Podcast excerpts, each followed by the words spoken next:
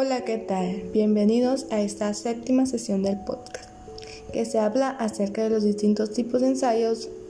En sí, en este espacio podrás encontrar novedades y temas que tengan relación a la ingeniería de materiales, que te podrían ser de gran ayuda para tus tareas o trabajos. Así que me encantaría que te suscribieras para estar en contacto y ayudarte en las dudas que llegues a tener.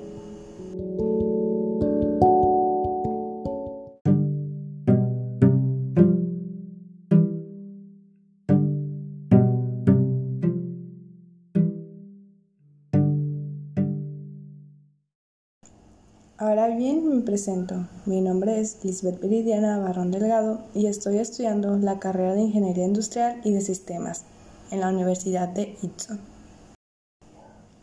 Este podcast fue grabado el día 16 de abril del año 2021 y el tema que trataremos el día de hoy será sobre el ensayo de termofluencia.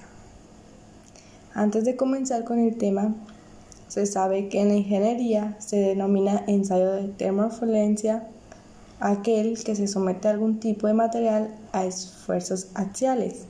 ¿A qué se refiere esto? Pues bien, es el esfuerzo interno o resultante de las tensiones perpendiculares a la sección transversal de un prisma mecánico. Continuando, como se dijo, se somete a un tipo de material a esfuerzos axiales a una temperatura específica y se va midiendo la deformación y los cambios de longitud que se va provocando en el espécimen.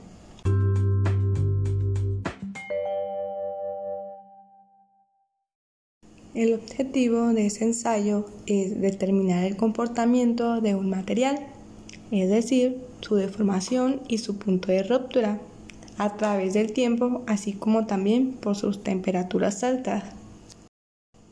Ya entrando al desarrollo de este tema, se sabe que la termofluencia es la deformación de tipo plástico que puede sufrir un material cuando éste se somete a una temperatura elevada, al igual con periodos largos, aun cuando la tensión o esfuerzo aplicado sea menor que su coeficiente de resistencia a la flencia. Y a la termoflencia también se le conoce como flencia en caliente, flencia lenta y solamente flencia. Los factores que afectan a esto es su temperatura de fusión, módulo de elasticidad, tamaño de grano y un dato de ello es que cuando mayor sean estos factores, mayor resistencia a la fluencia tendrá un material. Otro dato sobre ello es conocer cuál es la causa de la termofluencia.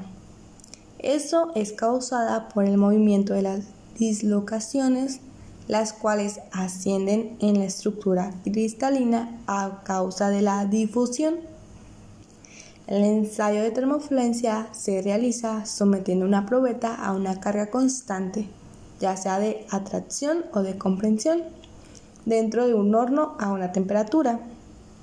Ya después de ello se mide la deformación unitaria en función del tiempo y se grafica la curva de termofluencia.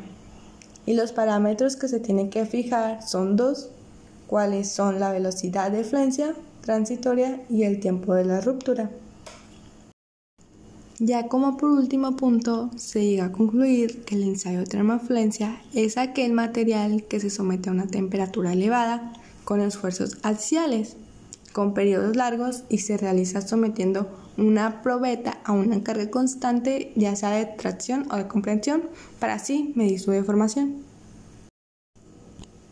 Eso ha sido todo de mi parte. Muchas gracias por haber reproducido este podcast y espero que les haya servido mucho el tema del día de hoy. Nos vemos en un próximo podcast. Hasta luego.